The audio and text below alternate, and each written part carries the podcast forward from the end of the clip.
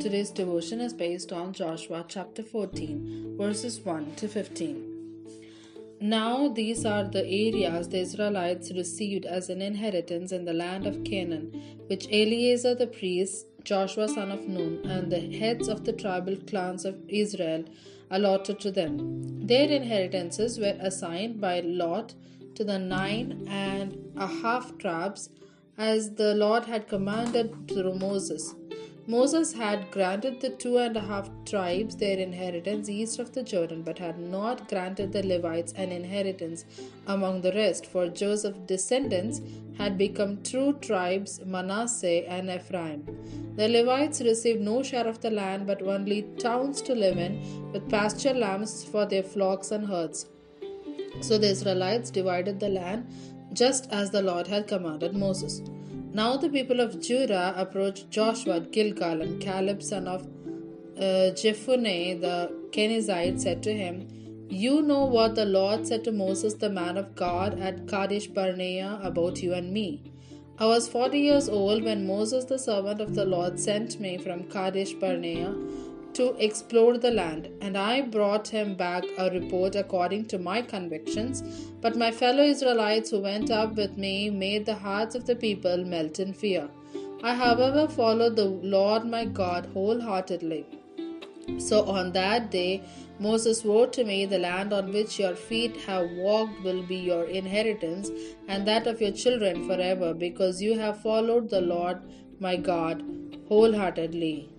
Now then, just as the Lord promised, He has kept me alive for forty-five years since the time He said this is to uh, this to Moses, while Israel moved about in the wilderness. So here I am today, eighty-five years old. I am still as strong today as the day Moses sent me out. I am just as vigorous to go out to battle now as I was then. Now give me this hill country that the Lord promised me that day. You yourself heard that then that the Anakites were there and their cities were large and fortified. But the Lord helping me, I will drive them out just as he said. Then Joshua blessed Caleb, son of Jephunneh, and gave him Hebron as his inheritance. So Hebron was has belonged to Caleb, son of Jephunneh the Kenizzite, ever since, because he followed the Lord, the God of Israel, wholeheartedly.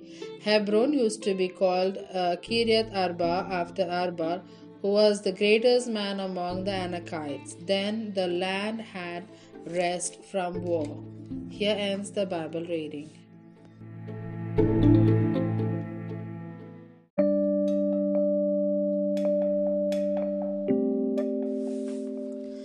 By lot or by heart. Love the Lord your God with all your heart. Mark chapter 12, verse 30. Inheritance by lot. Inheritance in the land of Canaan was assigned by lot for the nine and a half tribes.